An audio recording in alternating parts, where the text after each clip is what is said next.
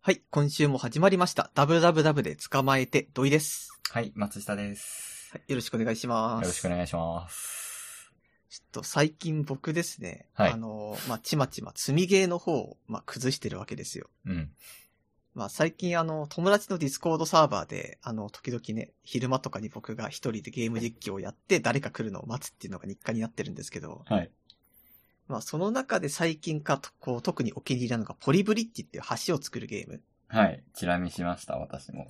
そう、あれはものすごく面白いって思ってるんだけど、あー、でもちょっとなんか今気分じゃないな、単調作業だしなって思って、積んで積んで積んで、まだ全クリしてないし、なんなら買ってからもう1年以上経っちゃったみたいな感じなんです よ。はい。で、なんかそういう系のゲームが結構あって、スティームってセールをちょくちょくやるじゃないですあか。やりますね。はい。で、僕はセールの時に、シュタインズゲートとシュタインズゲートなんかゼロみたいなのも買ったし、うん。あとはそれ以外にもこう、ノベルゲーとかをいくつかこう、ドーンと買ったんだけど、どうしてもさ、まあ、セールって本当はこう、欲しいものリストの中から、興味があって安くなってんじゃんっていうのをガバガバ買うわけじゃないですか。うん。でも、貧乏症な性格がちょっとそこで発揮しちゃって、自分の好みのものばっかり買っちゃうわけですよ。まあまあまそう。で、まあ、その結果どうなるかって言ったら、まあ、言ってしまうとちょっとこう、ストーリー重めとか、うつ系の話の、話ばっかりがこう、自分のライブラリに溜まって って、あ。で、まあ、あ今日はちょっと軽いのやりたいなと思って、スティーブ・シャイっても重いのしかないから、結局積みゲーがこう一切減らないみたいな。ああ。ライブラリに差し色がないっていうことの問題を最近結構感じてます。なるほどね。スティームって、あの、よく、あの、ゲームの割れを撲滅させ、撲滅はまあしてないとは思うんですけど、だいぶ減らした功績っていうのがあって、へーそれが、あの、、セールシステムなんですよね。あ、そうなのはい。セールシステムにより、人々が割れをしなくな、割れゲーを作らなくなった、うん、作らなくなったっていうか、まあ、入手しなくなったっていうのが、結構、いいところみたいなんです けど。へえ。セールね。俺はセール迷って結局買わんみたいなことが多い気がする。次のセールではもっと安くなるだろうって思ってしまう自分がいる。わかりまそせれんは本当に思う。そう。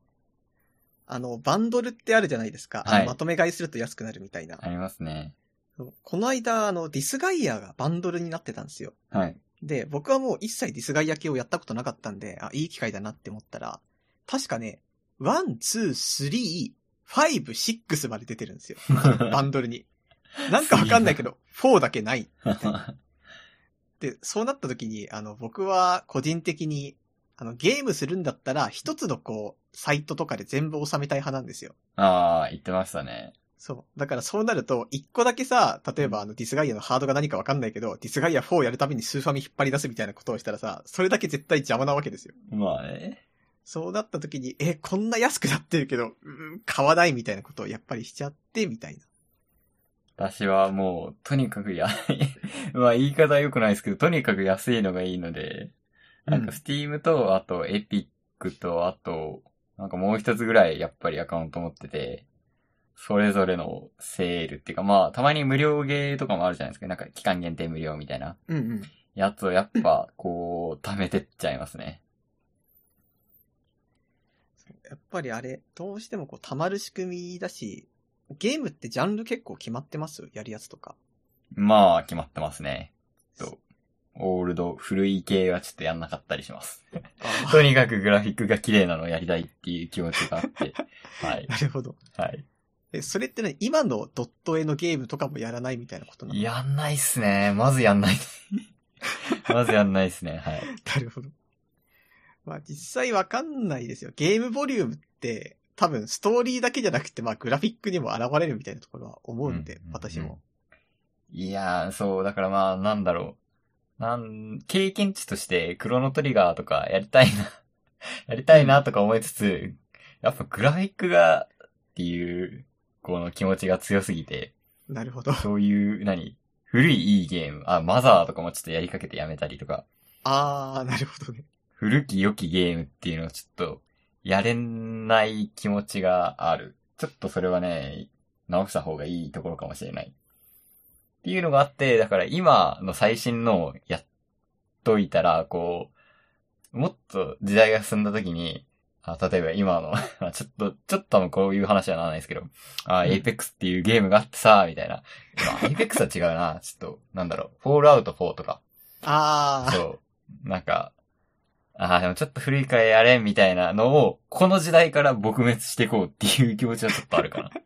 なるほどね。そ確かあの、昔読んだ記事で、スチームのゲームを全部やるっていうのを目標に掲げてるゲーマーの人がいたんです う。よ。すげえな、それは。そう。でもそれでずーっとやってるんだけど、本当にもうスチームのゲーム全部ってしたらさ、あらゆる言語で無限にこう、毎秒毎秒ゲームがんこう、売り出されてるなからっい気て、がするな。そう、そこでなんかこう、すごい冷めたリスナーが、いや、うん終わらないっすよ、そんなペ ージでみたいなことを、やっぱり言ってて、なんかそれ見たときに、いや、俺は、そういうことを本当に目標にしてるんじゃないと。ちゃんとこう、なんていうんですか、全部やるぞっていう意気込みで、本当に全部やろうとしてるんだよ、みたいな。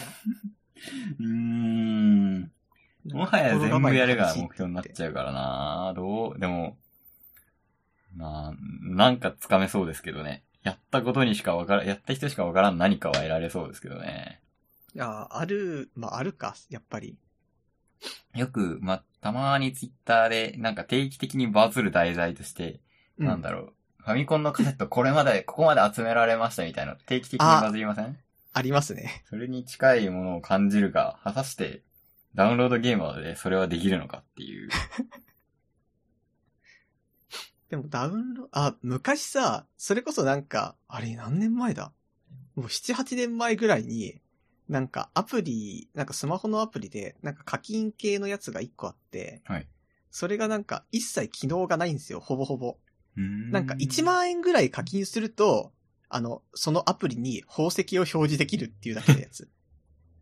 があって、でも、そのアプリは本当にそれだけなんですよ。要はその、自分は、あの、これを、こんな宝石を画面に表示するだけの財力がありますよっていう、指輪的な、指輪とか、金のネックレスとかを、こう、お金持ちですよってアピールするたびにつけるのと同じ指合でそのアプリを使うみたいな、なんかそういう目的のやつが一回リリースされたのを思い出しました。やべえゲームだな。でもそういうのもこう集めなきゃいけないわけですよ、きっとあの、ゲーム全部やる人は。そう、なんかトロフィーコンプ的なことですよね。うん。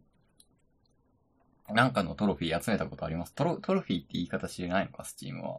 いや、スティームトロフィー実績だっけあれは。あ、実績か。実績やったことありますトロフィーコンプ、実績コンプやったことあります全部はないんですよね、私。なんかあったかな何かありますああこれ全の、ウ部集ォめッたチドックス1とウォッチドックス2をあトロフィーコンプしまして。あれ結構大変じゃなかったああ、結構大変ですよ。あの、ダウンロードコンテンツまでやるとかなり大変なので、私はあの本編だけうん。コンプはしましたかね。もうそれを目的にして、何やりきった後に、コンプまでやりたいってなって、コンプしたって感じですね。なるほど。私一個ありました。あの、ヘルテイカーを、あの、実績コンプしましたね。なるほど。あれは実績10何、10個しかないんで、あー割と簡単にできて。あと、今気になってるのが、ニーヤの実績をコンプしたいなと思ってまして、ニあーヤオートあマー、タはいはいはい。なんかあれゲームシステムの中でトロフィーを買うっていうことができるんですよ、ゲーム内 で。何それ。へなんかお金でトロフィー買えますみたいな、え、じゃあどうしてもできないやつとか。そういうことらしいですね。なるほど。でも、逆にトロフィーを買う選択があると、うん。逆に頑張れるみたいなところがあって、うーん、まあね。これはもう絶絶対的に負けっていうか、不可逆じゃないですか、トロフィーってなくすことができないから。はい。そこれを金で買っていいのかっていう気持ちにすごいなりますね。あの選択画面に行くたびに。うん。なるほどね。そう。あとは、僕は最近その、まあ YouTube 元から好きなんですけど、まあここ数年はもっと好きになりまして、ずーっと見てるんですよ。はい。 あまあ VTuber 見たりとかはい。してる中で、あの、私今まであの歌ってみたみたいなのあんまり聞かなかったんですよ。うん。なんでかっていうと、いや本家が一番いいじゃんっていうふうに思ってて。はい。ただ、あの、この間なんか曲聴いてるときに、これって、ど、みんなどんな風に歌ってるのみたいな、すごい気になるやつがあったから、うんそれをなんか聞いてみたら、あれがね、なんか弾き語りみたいなのめちゃくちゃ面白いっていうことに気づきました。っへえ。ていうのも、例えばなんか、私は人間関係の歌だと思って聞いてたんですよ。うん。でも、他の人は、なんかみんなこう、あ、恋愛で歌ってるじゃん、この人とか、あ、あこの人は喧嘩で歌ってますね、みたいな。なんか、それぞれ解釈が違うんですよね。うん、うん、うんうん。だからって、あ、もしかしたらこれってなんか、解釈、あの、よくさ、アイドルとかでも、アイドルってその作詞もしない、作曲もしない、うん歌ってるだけじゃん、みたいなのに対して、いや、アイドルっていうのは、なんかその曲を乗りこなすパイロットなんですよ、みたいな言い方があるん ですよ。初めて聞いた。 うん。なんか、それと結構近いものを感じて、あ、この人たちは今、自分なりにこの曲を解釈して、うん。こう、自分の表現方法でやってるんだなっていうのを気づいた瞬間に、こう、見方がだいぶ変わりまして。なるほどね。で、なんか、そうなった時に一個思ったのが、こういう人たちとか、も、もっと広く言うと、まあ、ひ歌ってみたとかも含めた、あらゆる二次創作に流派みたいなものが実はあるんじゃないかなって思ったんですよ。ほう。っていうのは、例えばまあ、剣術とかだったらさ、何々流とかあるじゃないです か。ああ、はいはい、ありますね。そう。だしなんか、合気道とかああいう系だって、結局武術の中のこういう流派みたいなのがあったりとかするけど、うん。まあ漫画だってアシスタ、一次創作はアシスタントとかで、まあ流派があるかもしれないけど、二次創作ないじゃんってずーっと思ってたわけ。うん。でも、よくよく、でも、例えば、俺がすごい好きな二次創作の作家に影響を受けたら、当然私だってその作家みたいな文章をちょっと癖が出てくるわけですよ。はいはい、はい。頭の中にああるりからま。すね。だからこれってもしかして流派じゃないっていう。まあ、インテルと、あの、もう一個何でしたっけライ AMD? そう、ライゼン AMD。はい。そう、ライゼンだって言ってしまえばこう、流派じゃないですか。うなんんまかあね俺たちの界隈は、あの、AMD でやってるぜ、みたいな。あありますね。そう。父親から受け継いだこのパソコン AMD だから俺も、み たいな。父さんは線形の銘があるな、それ は。でもなんか、やっぱそういうあらゆる流派があって、まあ話を戻すと、はい。だからじゃあ二次創作における流派ってなんだって思った時に、まあ、明らかにさ、ジャンルが移ったら、あの、書き、書く内容だって変わっちゃうわけだから、うん。まあ、まず内容ではないと思うんですよね。うん。流派。じゃあ次に絵柄かってしたら、まあ、文章を書く人だって、まあ語尾とかいろいろあるだろうけど、実際さ、書き分けられるわけですよ。絵上ま手い人は絵柄だってはいはいはいはいはい文章だって。じゃあこれでもないなって思って。じゃあそこで、じゃああらゆる人に共通して、絶対的にこう継承されてるものってなんだってしたら、とにかくもうやり続けろなんですよね。あれはきっと。これはまあもう身も蓋もない話になってしまうんですけど、はい。こう、例えば二次創作の人とかがまあ、あのー質問箱とかやってたりした時に、こう、どういう風にしたら絵が上手くなりますかとか、今までこう、ずーっとこう、創作を続けてきた時の気持ちとかありますかみたいなのを、こう、質問された時って、大抵こう、続けてきたからみたいな回答になるんですよ。うん。っていう風になって、マジでこう、二次創作っていう、あの、表現方法の振れ幅も、ジャンルの幅も、でかすぎるものにおいて、一個だけこう、ずーっと継承されてる教えが続けることなんですよね。はい。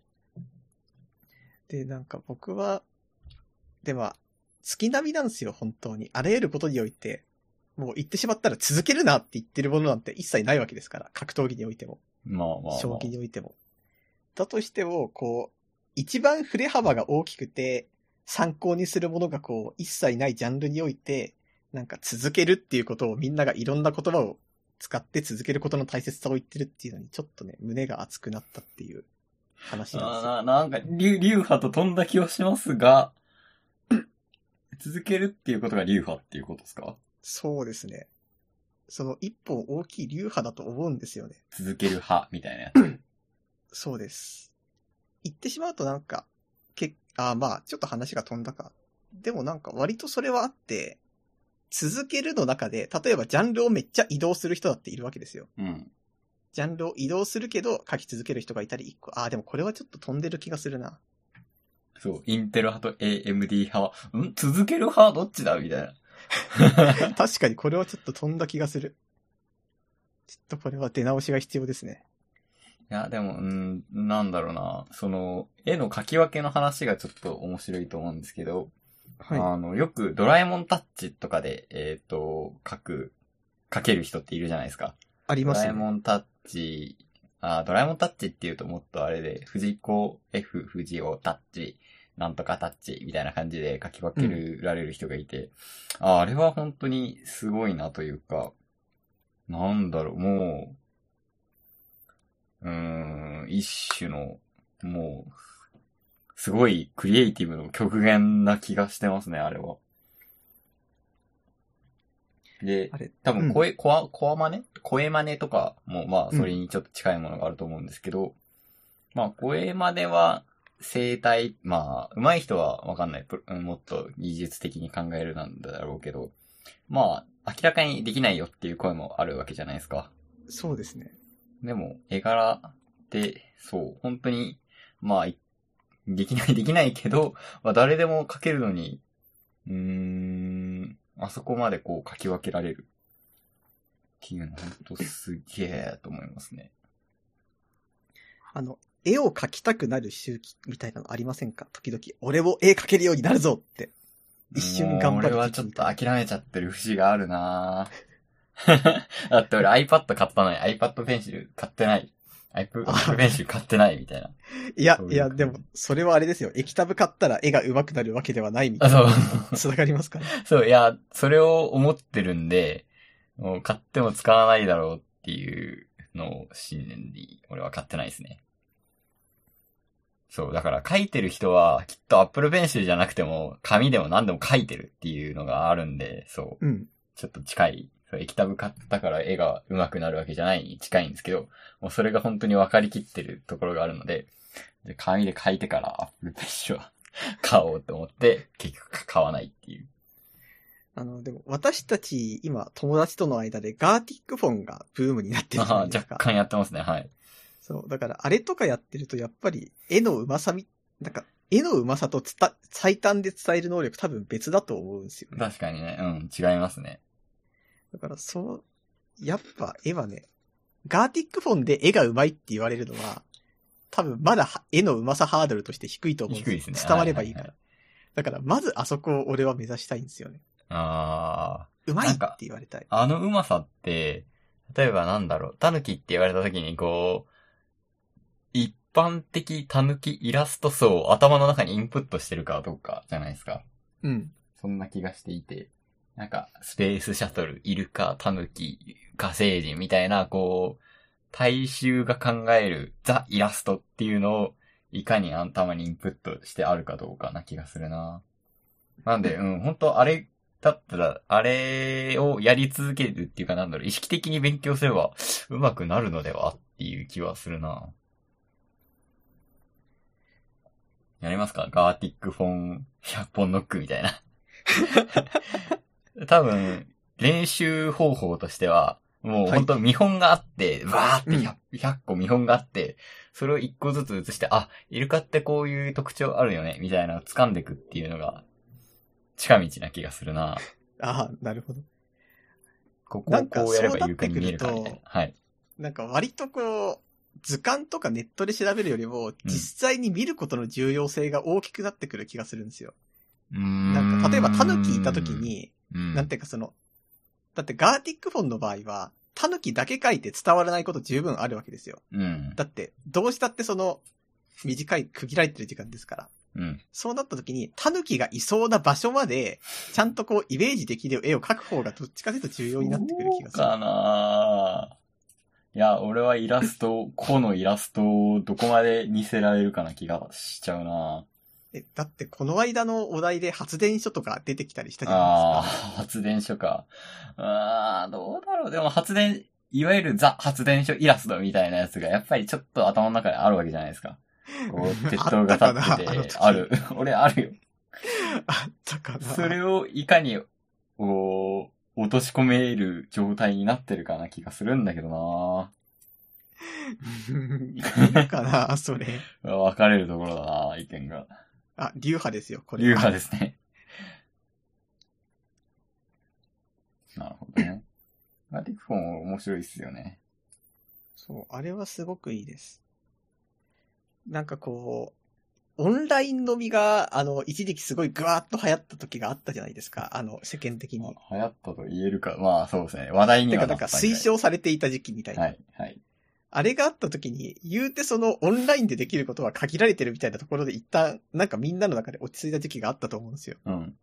でもその後にこう、あの、ディスコードサーバーができ、ガーティックフォンがこう流行りみたいな感じで、こう、まっとうな、あの、集まり方になってきたのが、なんかちょっと新鮮なんですよね。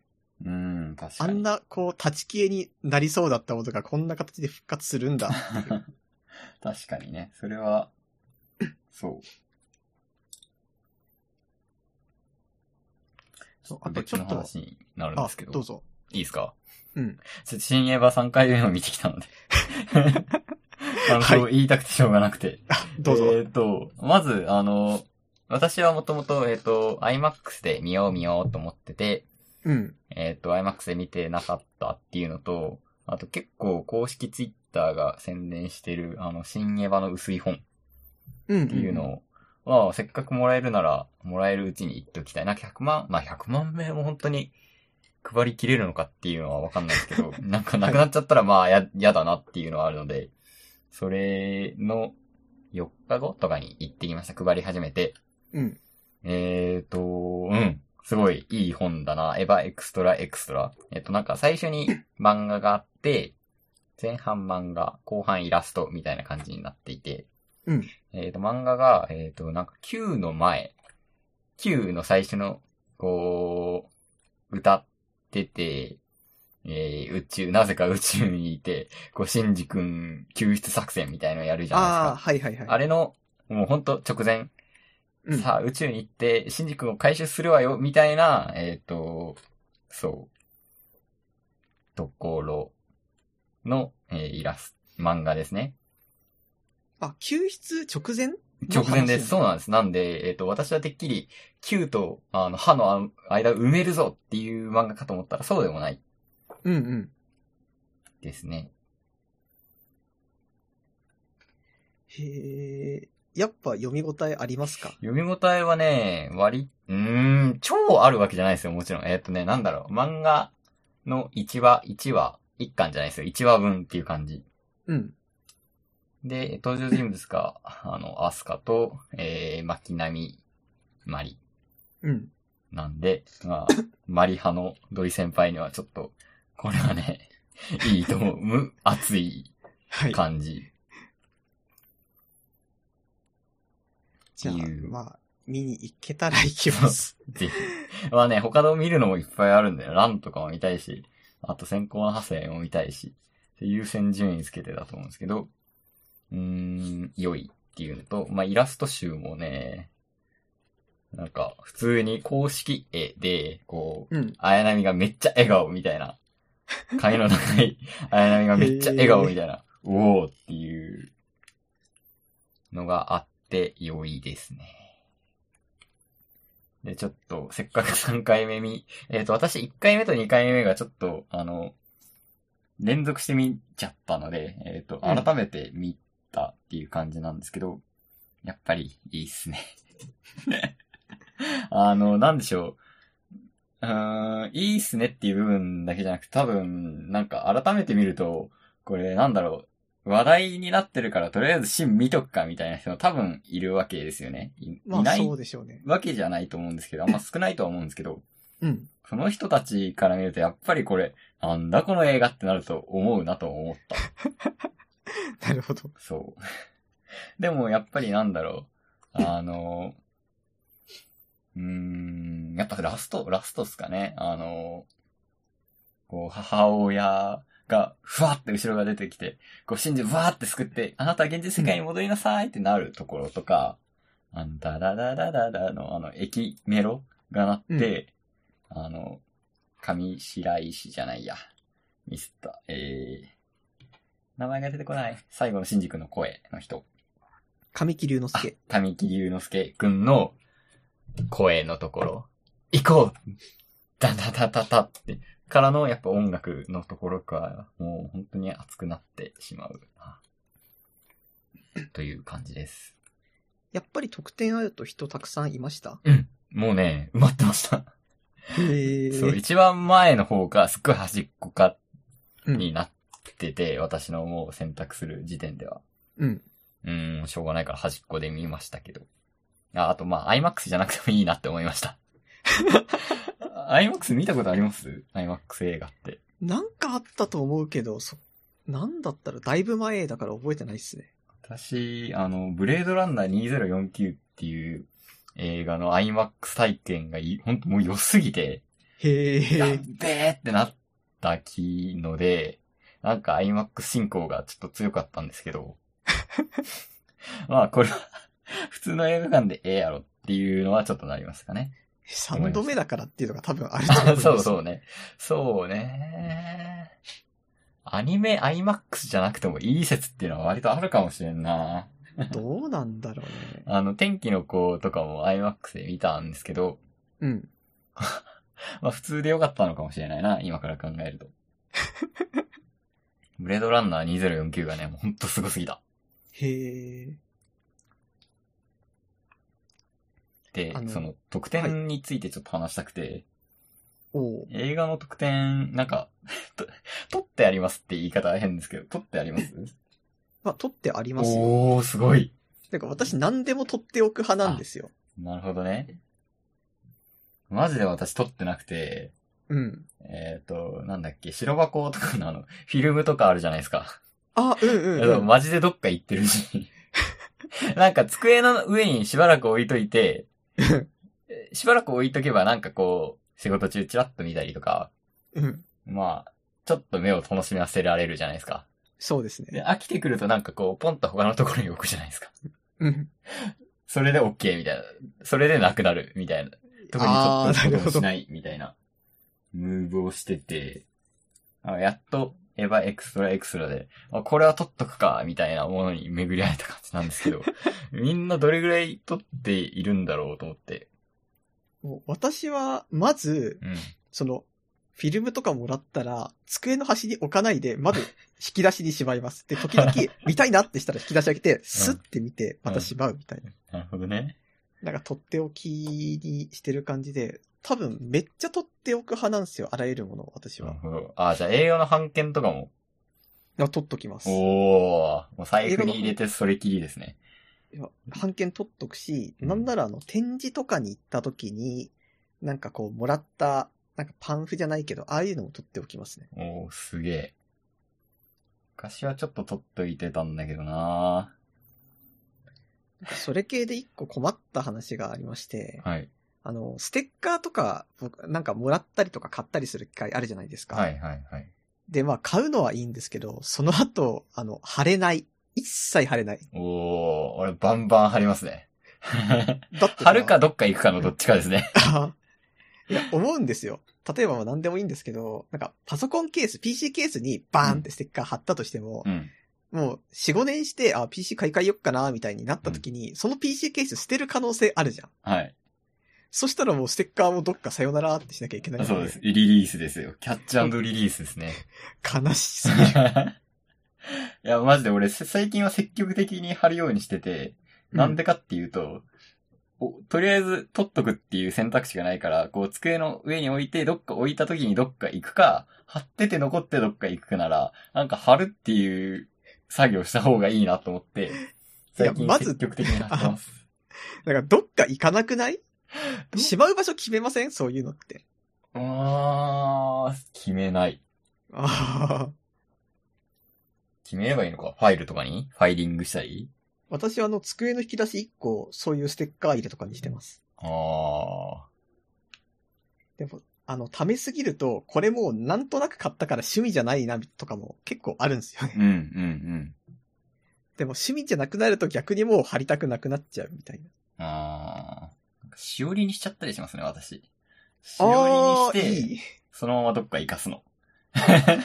旅立ちですよね。この間も、あの、僕がこの間あの CD 買った時に、うんあの、特典をステッカーにしたから、ステッカーが来て、しかも7枚も来たんです よ。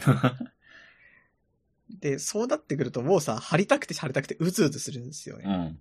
で、まあ、いろんな人のステッカー貼り方とか調べたり、あとあの、パソコン買った人の、あの、うんブログとか見たら、早速ステッカー貼っちゃいましたとかいう、見るんですよ。あうんうん。で、ああ、なるほど、こうやんのねって見てたら、一個すごかったの。すごかったっていうか、もしかしたらステッカーとか貼る人ではありふれてるのかもしれないけど、パソコン壊れたら、うん。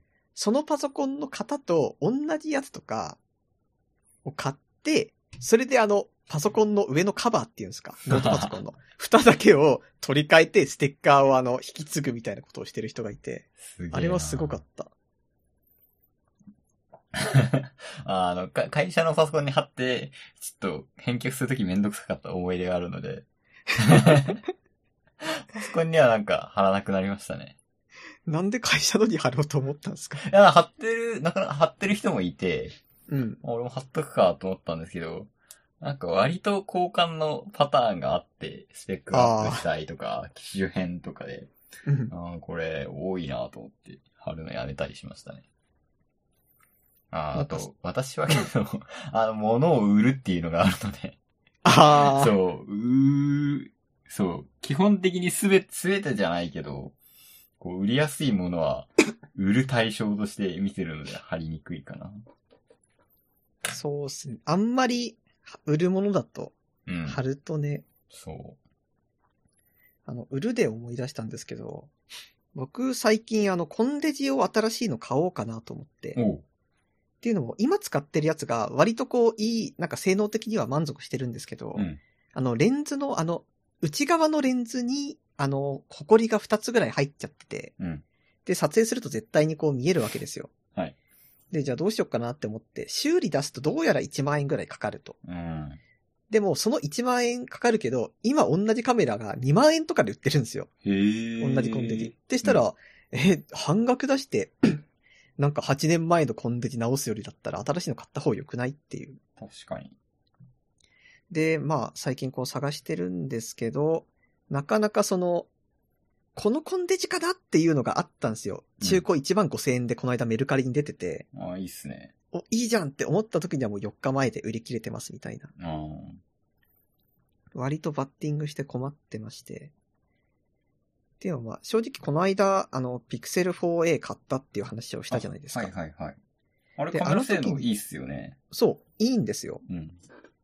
ただあの、僕がカメラに求めてるのが、ちょっと、あの、スマホと違う、少しだけずれてて、はい。あれですね、撮る体験ってやつですかそう、撮る体験です。はっいはいはい。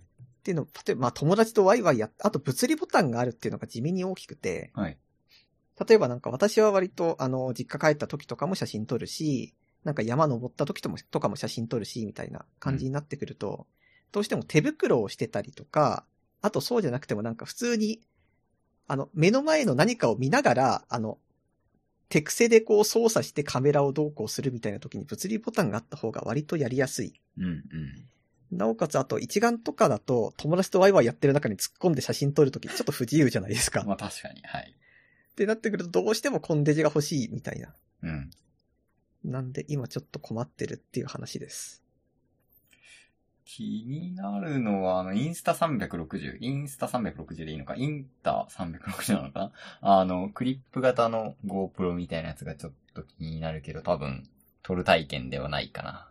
へーっ。ていうのと、あと、ビデオブログ用のコンデジみたいなやつあるじゃないですか。わかりますあの、え、何それえっ、と、ソニーが出してる、うん。あの、なんだろう、ビ、な、なんつったかなちょっと後で参考に書いとくんですけど、ビデオブログ用コンデジというかカメラ、へー。ブなんだっけなみたいのがあって、結構新しいんですけど、うそれがん。まあ気になってて、でも結構、それはまあビデオ用途なんで、まあ、その撮る体験がビデオにアップデ、アップデートなのかな ダウングレードなのかちょっとわかんないですけど、切り取りじゃなくなりますからね。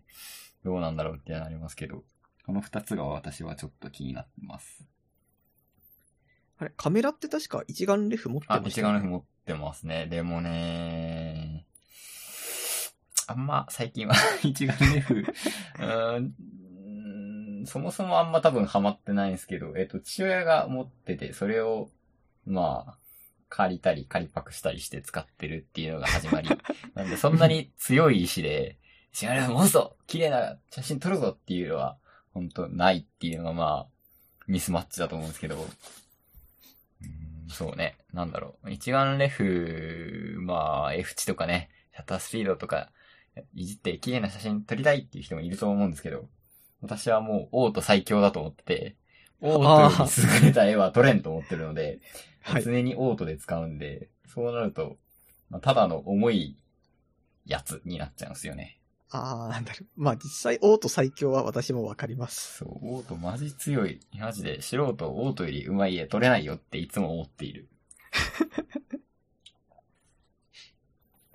なんで、まあ、なんだろう。ちょっと気運が来たらまた、なんかレンズ、えーこの前、この前っていうかちょっと結構前に、えっ、と、映レンズっていう、あの、映るんですのレンズを再利用したレンズっていうのがあって、へえ。それを買った時ちょっとテンション上がっていろいろ撮ったっていうのが最後で止まってますね。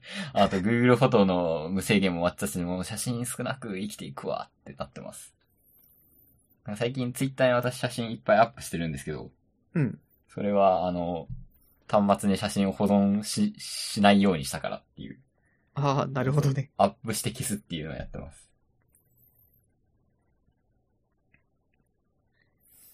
なんか、最近なんですけど、あの、さっきのコンデジの話とちょっと被るんですけど、あの、今ってそれこそスマホのスペックがめちゃくちゃいいじゃないですか。はい。出てるものが。もうカメラ性能がめめっちゃいいやつもあるし、この間もライカが出してましたよね。新しいスマホ。へー。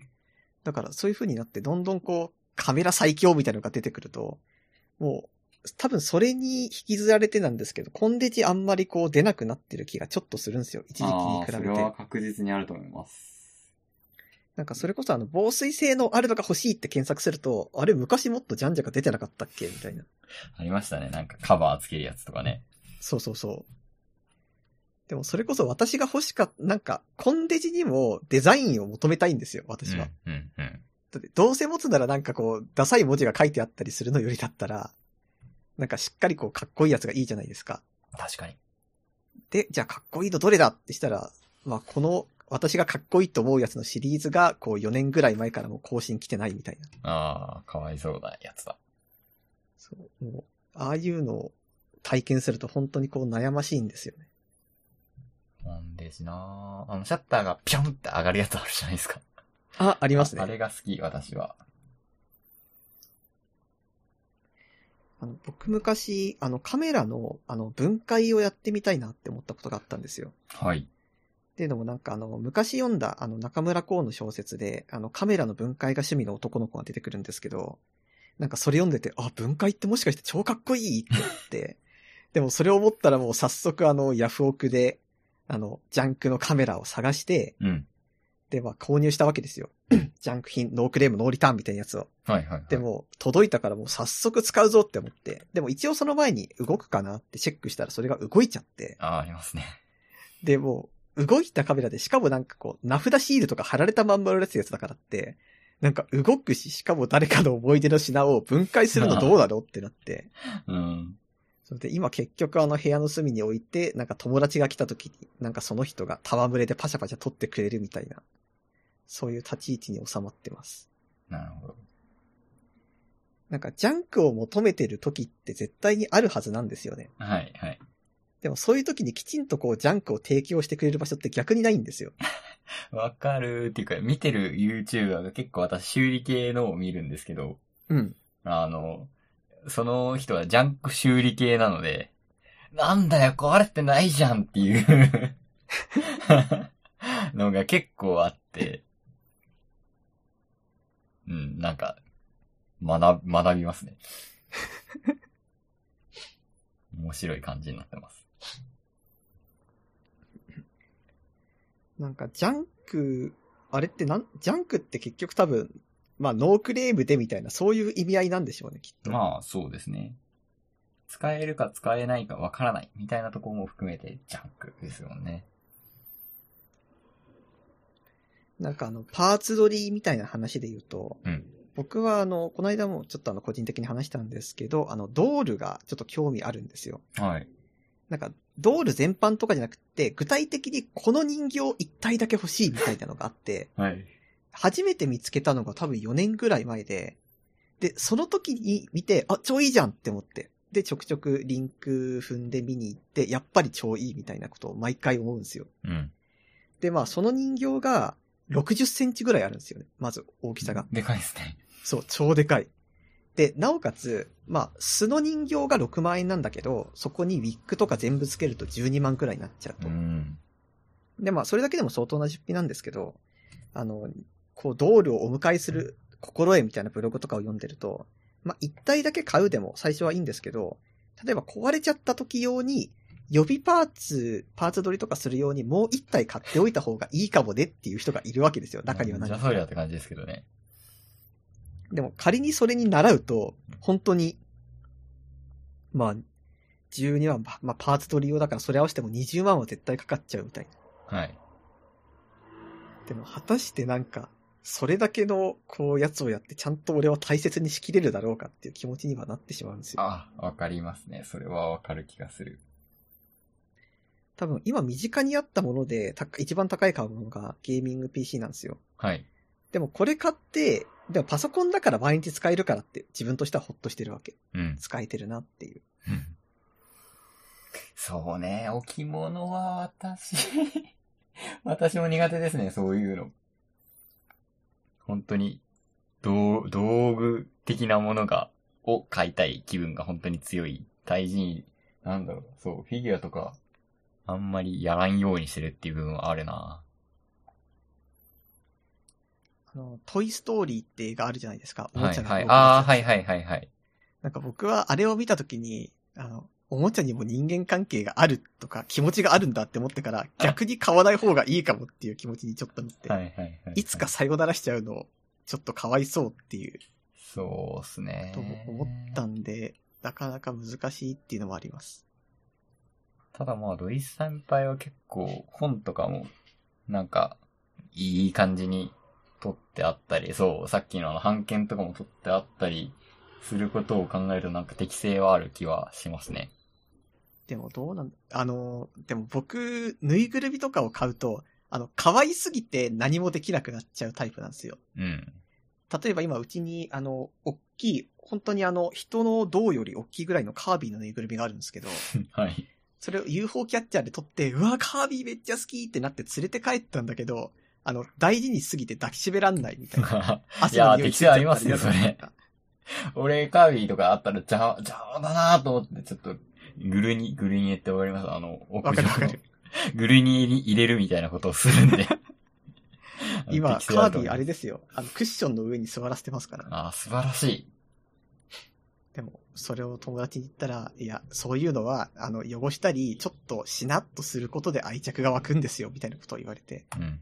まあ、それもわかるっていう。革、革と同じですよね。かわ、ああ、そうですね。レザー。なんかなあちょっと。それで思い出した話もう一個。はいあの、僕最近、最近っていうか、もう4年ぐらいずっと革の財布を使ってて、 もうすごい。で、なんか、まあ手入れを時々やるわけですよ。すごはいいサボっちゃったりもするんですけど。はい。で、やってて、自分としてはずっと、なんかまあ、毎日見てるから色の変化とか気づかなかったんですけど、はい。この間人と会った時にパッてこう財布開いたら、あれその財布使ってたって言われたんですよ。うんでも、いや、いっつもそうだよって言って、その色だっけって言われて、はいや、い。その色その色って思って、パッて財布開いた時に、要は、あの、レザーってあの、さ、触る面とか、な、物と擦れる面の色が変わるわけですよ。そうですあれって。ね。はいはいはい。だから、内側のどことも触れてない部分は、買った時のまんまの色で、はいもうがっつり色が変わってて、めちゃくちゃビビっちゃって、えこんなって、だからあれがすごい楽しかったっていう、それだけなんですけど。あ 私もちょっとそれだけの話をすると、はい。私の本当その、何、物に対する執着心のなさみたいのを言うと、うん。私、あ これは本当に、あの、それが面白いなと思ってやってるんで、ネタとして聞いてもらえばいいんですけど、はい。私、え ?3 年ぐらいメルカリで買った300円の財布をずっと使ってるっ ていう。これめっちゃ面白くないですかそれ、ケロケロケロッピとかそういうやつですかああ、もうなんか普通のよくわからん、あのなんか、ポイントでしかも、なんかその時の財布が、うなんか、ポロポロ、前使ってたやつがもうポロポロしてきて、カードに黒いカスがブワーってつくっていう状態になって、 まあそれも確か父 親のお下がりかなんかで、ゴミ箱に捨ててあったやつを、これまだ使えるやんけって思って、もう それはお下がりじゃ ない。盗品って言います。あの、使ったやつなんで、えっ、と、それの次に使ったやつが、その普通のまあ黒いビジネス財布的なやつなんですけど、私はそういうものを、えー使い続ける人間です。なんか、逆にこだわりがあるんですか、それ。いやー、なんか、うーん逆にこだわりといえば、なんか高いもの、高いものを持ちたくないっていうのがまあ強いんですかね。あよあ、くなるほど。んか、いや、年始に財布を変えてさ、心も財布もスッキリリセットして、おししてやると金が貯まるんだよ、みたいなことを言うやつをちょっと馬鹿にしたい気持ちは ある。まあ、雑誌の特集とかでありますからね、そういうのは。はいいやいや、お前、財布買うのに金使ってたら金が貯まんねえじゃねえかよ。くさっていう気持ちはまあ若干心の中にありつつも、それは自由なんですが、っていう感じですね。なんか、それって多分自分へのご褒美と同じものじゃないですか。言ってしまうと。はい。はいまあでも自分へのご褒美、うーん。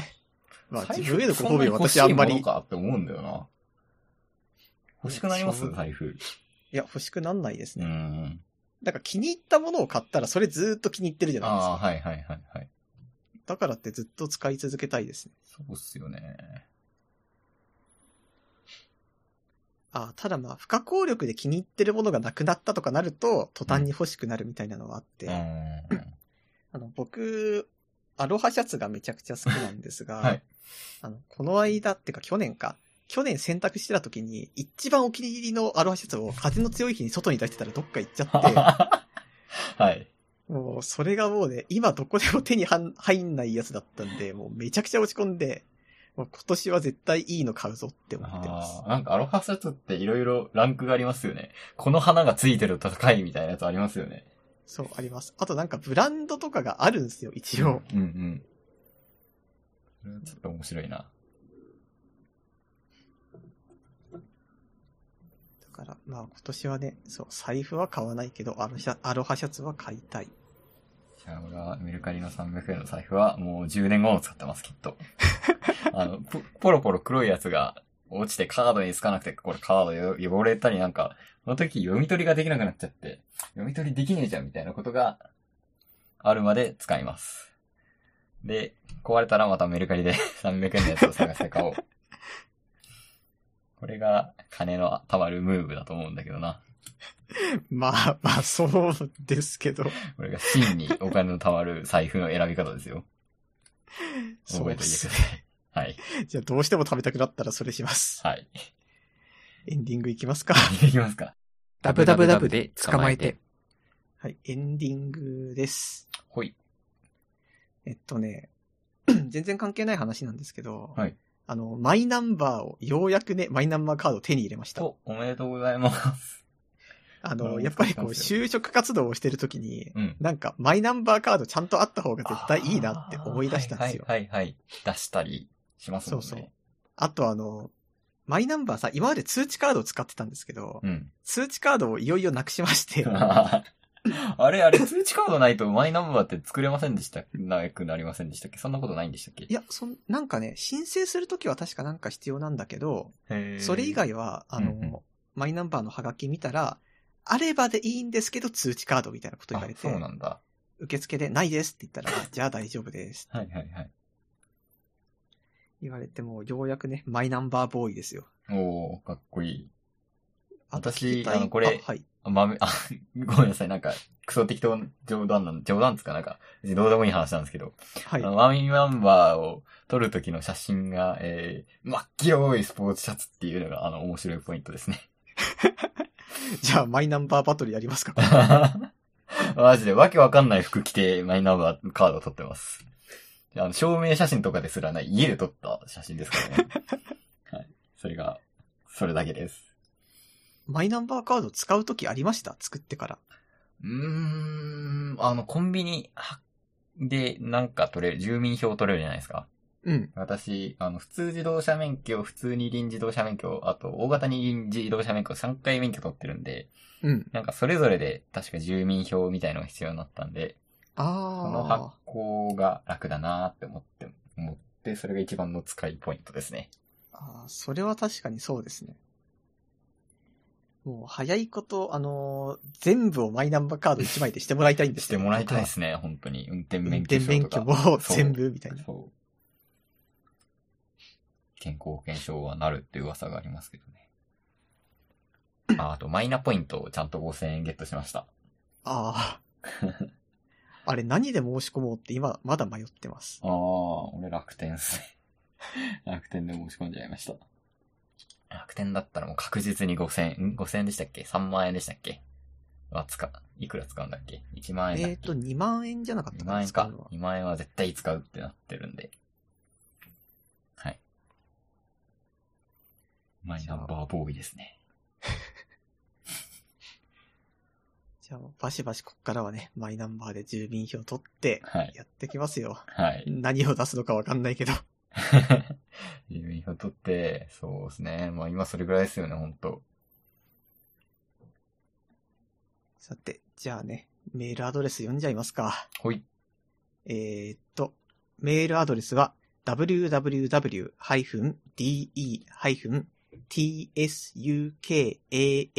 www-de-tsukamate アットマーク